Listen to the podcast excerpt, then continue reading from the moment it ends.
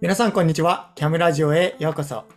キャムラジオはコーチングスクールキャムの代表やスタッフが社会で活躍するプロフェッショナルとともに葛藤や生き方について考えていく番組です。今回はキャムジャパンディレクター兼講師の浅井元樹がお送りいたします。えー、そして、えー、今回ですけれども、一つのテーマについて一緒にスタッフのノリエルと一緒に、はい、えー、対話し考え深めていきたいと思います。はい、ノリエルよろしくお願いします。お願いします。はい、パチパチパチパチパチ。パチパチ。はい。えー、これもやり続けて2か月目にこれ多分入るとおおそうだ。はい。エピソード、これが5になるのかな ?5 になりますね。結構ちょこちょこフィードバックといいますか、そのキャムの受講生とか聞いてくれる中で、なんか聞いてて、なんかほっこりしますとかよかったですって言ってくれて、なんか、ちょっと恥ずかしいというか、聞いてくれているんだな、みんなって。ポッドキャストって、その実感があんま湧かないから、うん、確かに確かに。うん、なんかすごい新鮮だなって思ってます。うんうんうん、思いますね、本当。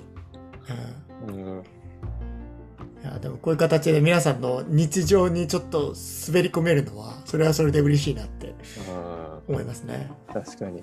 なんかあれですよね。忙しい方からコメント来たりもするので、えー、聞いてくれてんだって思いますね。うん、うん、出勤中とか、うん、ね、まあ、みんな満員電車揺られてるかもしれないし。はい、うん、はい、じゃあそんな皆さんの日常に今日もお届けしていきたいと思います。えー、今日のテーマなんですけれども、えー、これは CAM でよく、えー、僕が使う表現で、またこれは CAM の本部ですね。あの、創設者のチャットや、えー、今、あえー、ディレクター、エグゼクティブディレクターのブライアン、えー、その二人は結構、あの、えー、CAM の本部では中心でやっている二人なんですけれども、その二人もよく使う、えー、一番多分使う言葉でまた説明ですね。あ、そうなんだ、えー、そう、これはもう、なんか、マイクラス聞くんじゃないかっていうぐらい、一番、口を酸っぱくしてるつもりはないだろうけれども、なんか大事だよって言って伝える、そんな内容ですね。ああ、すごい。そうだったんですね。それは初耳ですね。うん、そうなんですよ。そうで、その内容が、えー、問題ではなくて、人をコーチングする。問題ではなく、人をコーチングするっていうテーマになってます。はい。はい。いやもう、ノリはもう基礎クラス8回受けてるよね。はい、そうですね。の中でもう多分、めっちゃこれ聞いてるだろうね、この言葉。はい、めっちゃ聞いてますね。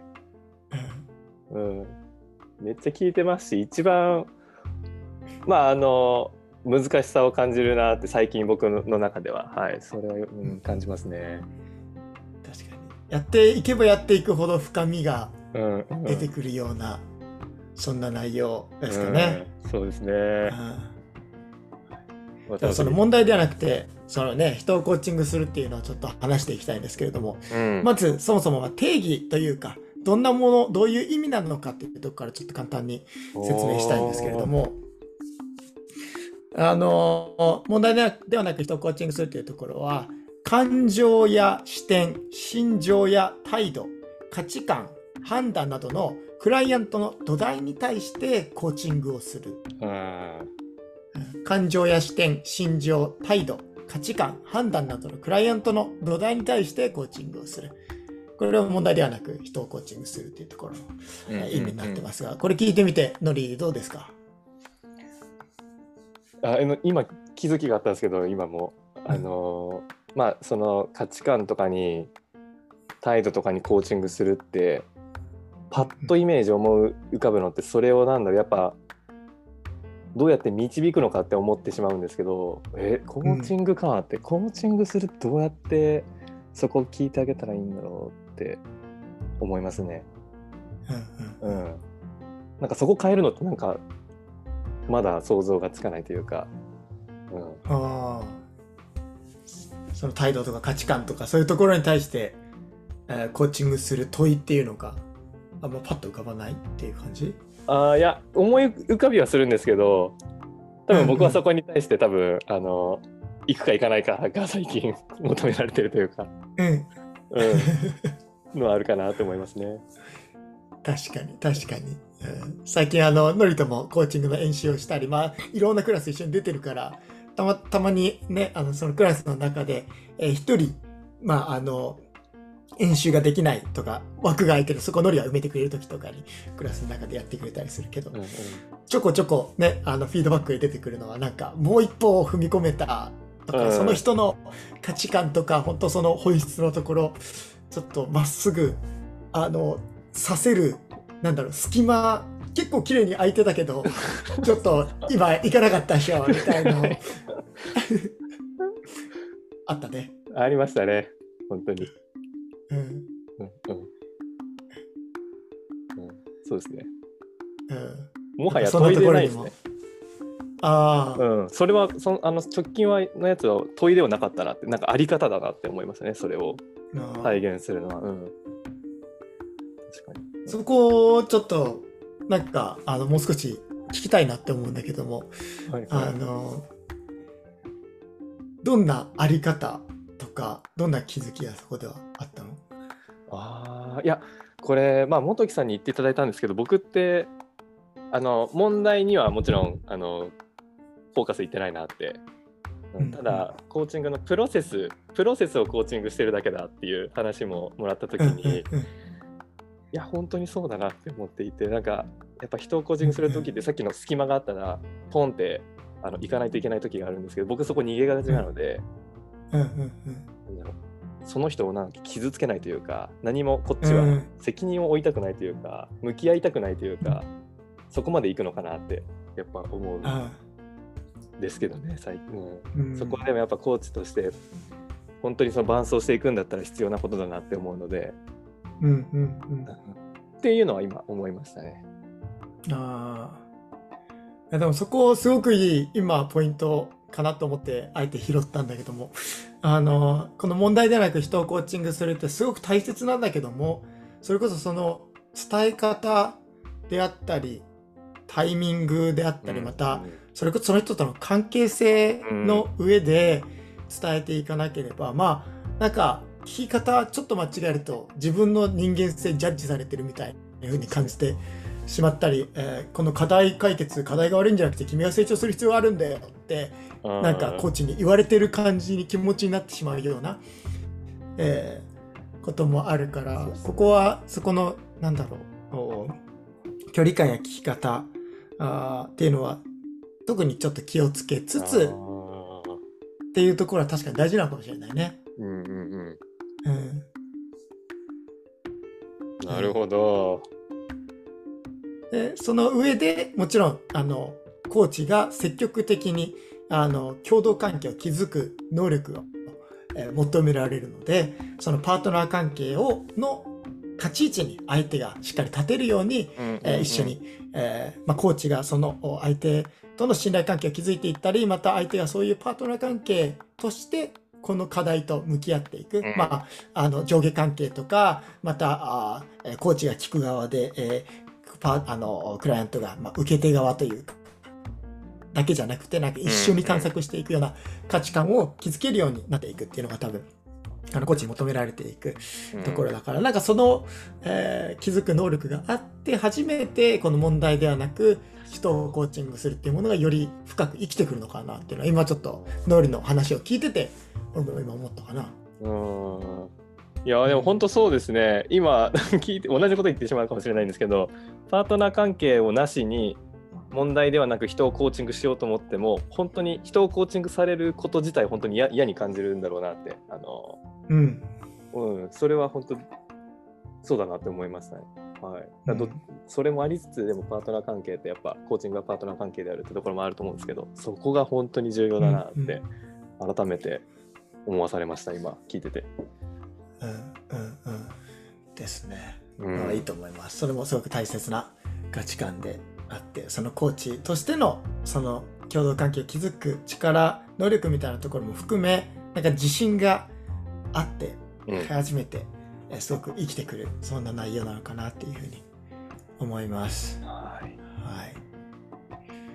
じゃあそんな、えー問題ではなく人をコーチングするっていう、えー相手のクライアントの土台に対してコーチングをするっていう表現を先ほどしてましたけれども、まあ土台なので、あの、まあ課題や問題、これについて悩んでるんですってクライアントが、えー来てくれて、えーそして、えーそこの課題について、じゃあ、えーそれどんな風に解決していけばいいのかとか、どんな風にって視点を見ていく、うその課題に対して焦点を当て続けて対話していく、まあうん。うんレイヤーというか、対話がありつつ、でも、あの、コーチングの定義にあるように、そのクライアントのお可能性を講師において最大化するっていう、その講師っていうところはきっとこの、その人自身の土台、うんうん。それがプライベートであっても、それが仕事であっても、その人っていうことは変わらないので、その下にある土台に対して、その人自身に対して、その本質に対して、えーコーチングをしていく問いを投げかけていって、その人自身の視点が変わることで課題が、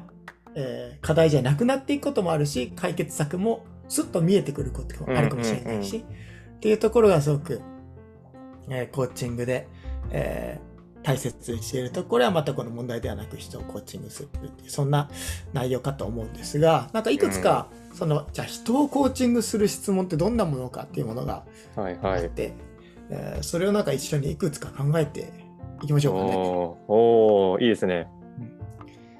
えーじゃあ、1、2、3、4、5、6、7、8、8個、あの問いがあるんですけれども、はい。ちょっと、ノリが何番って言ってくれれば、その番号お。えー、じゃあ僕の好きな2番で。あ2番。はい。いやーなんで2番が好きなのか、ちょっとあえて聞きませんが。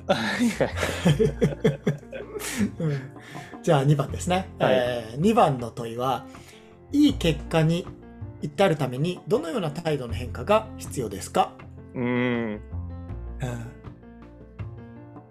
なんかその、おえー課題を相手が話してくれて、そして例えばあーその課題がどんな風に変化したら一番嬉しいですか？最善ですか？っていうところをちょっと聞いたとして、まあ、ゴールイメージやそれがなんか取り除かれた時の絵を浮かべることでその人の願いを聞いていって、なんかこんな風に変わってほしいとか、えーその願いを聞いた上で、なんかじゃあどうしたらいいのかっていう、あの、課題に対して、とも、なんかふわっと取れる、じゃあそれに対してどんなことが必要ですかっていう風に聞くのではなくて、ここでは、じゃあその良い結果に至るために、どのような態度の変化があって、ちょっとピンポイントに、あなたがっていうところが、うおーって思うよね、聞かれた人うんこれはストレートですね。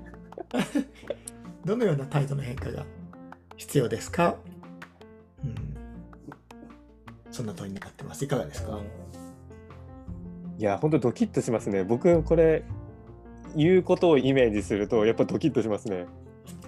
あの、コーチ側でも。態度、うんうん態度、行くよねって。態度って言われたらちょっとあれだよなとか思いつつ、うん、うんうんうんやっぱり怖くな怖くなるというかそこのありますね。そうなんだね。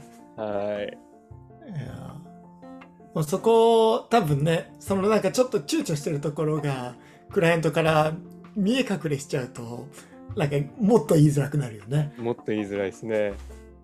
うん、なんかスッともうね、うん自信持ってきっと言えることが大事なのかもねそうですね。うんうんいいですね。じゃあそれは2番でした。うん、はい。えーじゃあこんな感じでじゃあ次の番号どうぞ。8番。8番一番最後に来たな。はい。えー、8番の問いは内なる評論家はあなたに何を伝えていますか？そして真実は何ですか？っていう二部構成になっております。いやいやいや。癖強いな、ちょっとこれ。内なる評論家みんなおるやろ。あいや、それはいまいいますけど、その表現の仕方が、確かに評論家か。うんいるかな？俺評論家？あんま出てこないけど。いないんだ。逆に。評論家うん。いないな。うん、だからこれ分かれるかもね。うん。そうですよね。本木さんいなかったかそう、これ問われてたら、普通に自分の考えを話してると。そのうん自分の考えてることと自分の中の評論家が言うことあん評論家というかなんか内なる声っていうものが例えばあるとしたら、でまあその評論家だから多分それをちょっとジャッジするじゃないけれども、うん。評価するようなっていうのがいたとしたら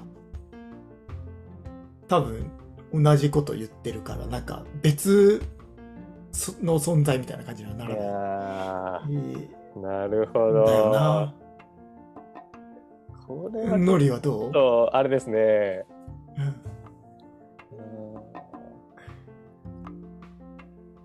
そうですね。多分評論家の方はそれこそ僕の中ではなんだろうな左脳的なあ分析的とかその事柄についての声かなってやっぱ、ああうん、僕結構やっぱ一致してないことが多いんで心と頭というか。なのでこれはまあ僕は感じるなってあ思いますね。確かに本木さんは一致してる感じがずっとしてるのでこれ聞かれても多分無理だろうなって。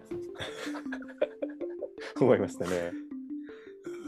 ーいやどっかで多分評論家を殺めてしまったのかもしれないね。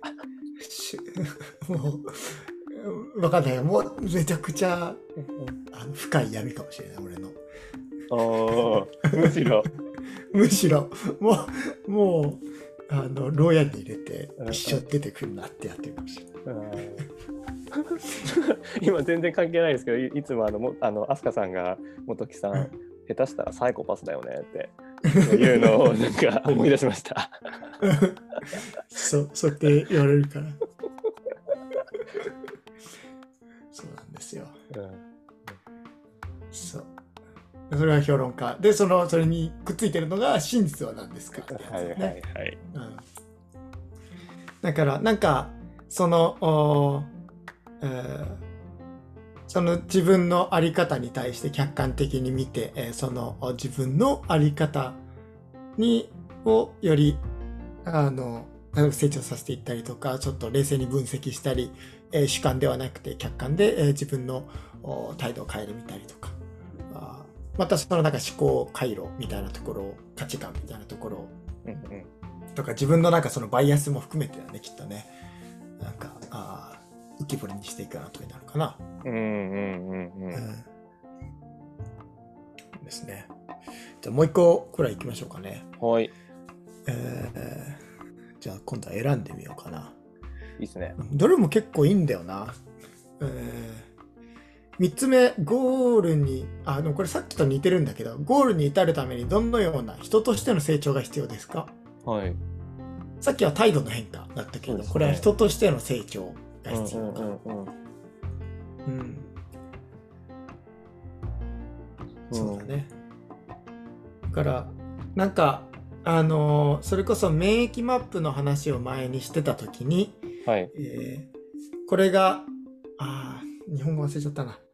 適用課題と、なんか具体的な課題、あ、そっちの方の名前忘れちゃったんだけど、えーどっちで捉えているかっていうところが大事で、なんかその、えー具体的な、そのプラクティカルな、あその課題みたいのは何か方法を変えていけば、あの、お解決できるものだけども、本当多くの課題はそうではなくてその人自身が見方を変えていったり成長していったり変化していくことで解決できる、えー課題。ってそれは適用課題。でリーダーシップとかマネジメントとかあそういうところで求められているのはその適用お課題、えーをおその適用課題として、えうんうん。ーあの捉え成長できる力みたいなところよく言われるんだけどそこにすごく紐づいてくる。そのゴールに至るために何を変えていく必要があるかっていうとなんか戦略とかそういうことをね、えー職場の中では考えていったり、じゃあ、えー新たなスキルを学ぶのか、えー誰かに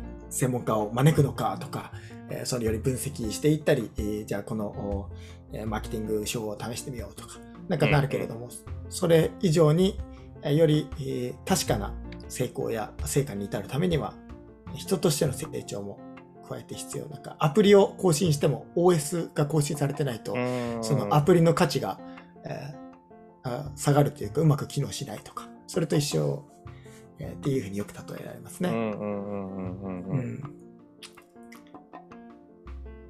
そう。あここはさっきと似てるところで、うん。でもう一個ぐらいいくと、うーんこの課題に向あ、これいいね。この課題に向き合うとき、どのような感情エネルギーが必要ですか？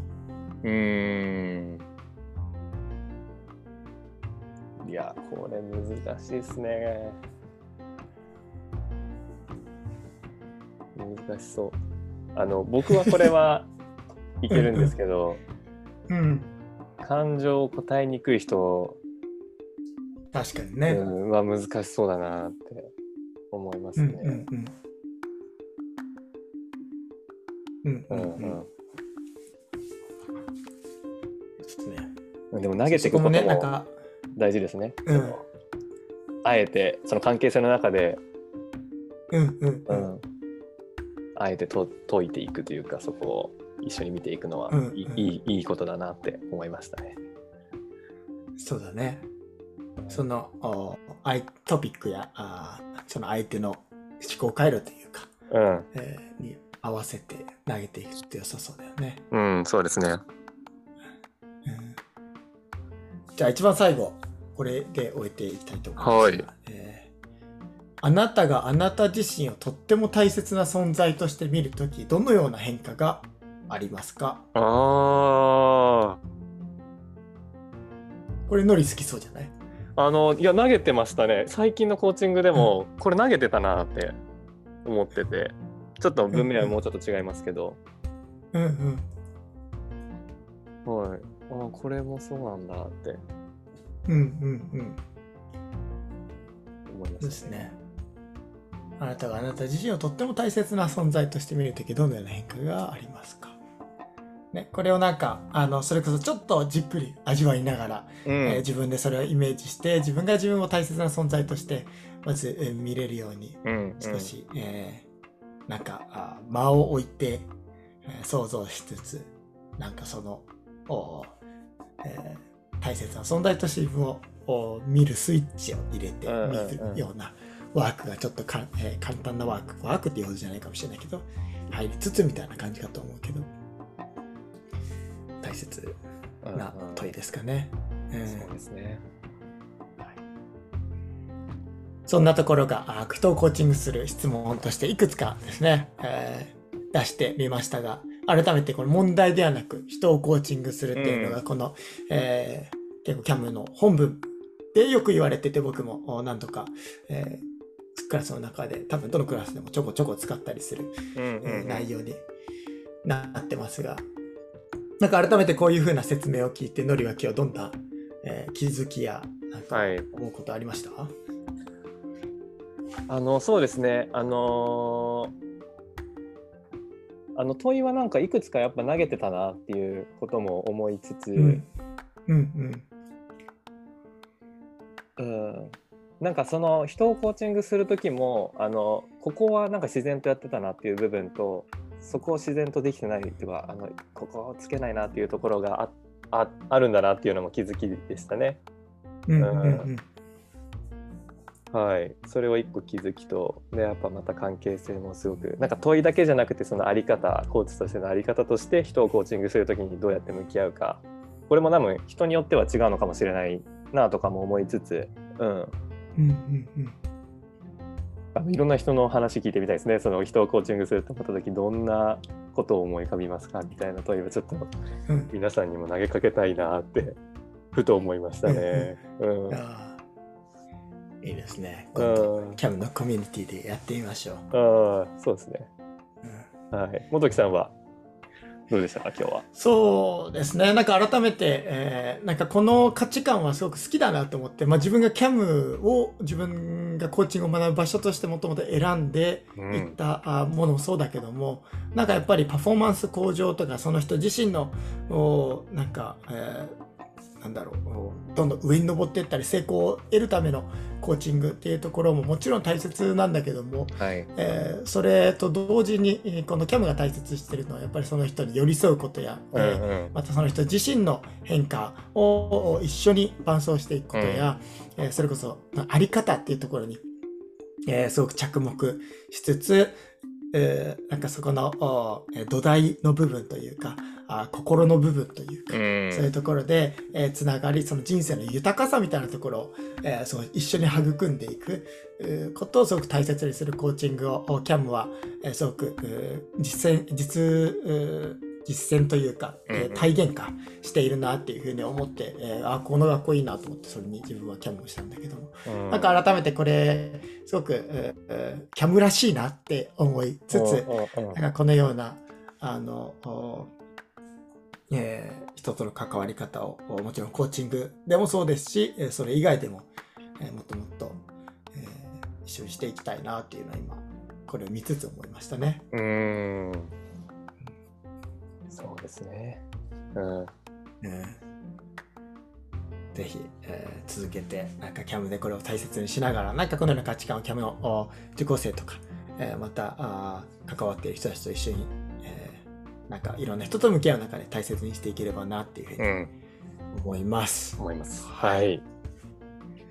ということで、えー今日はこのお問題でなく人をコーチングするというテーマでお話ししましたが、えーまたこういうふうに月に1回何か一つのテーマで、えーこうして深掘って話していく時もあればまた Q&A の時ですね前回 Q&A でしたけれどもそういう場面もあるのでもし皆さんからあのこれについて話してほしいとかあれば、うんうんぜひリクエストいただければあこちらで一緒に深めていきたいと思いますのでぜひそういうのふ るってご応募ください。うんお待ちしてます。うん。行ってみたかったやつ。はい。この下、下のこの矢印のってやつね。はい。こちらのアドレスまで。はい。すいません。えー、じゃあ、あーそうですね。また、あん？?6 月か。の、お最初に、つ月の初めにこのようなテーマのやつをやっていきたいですね。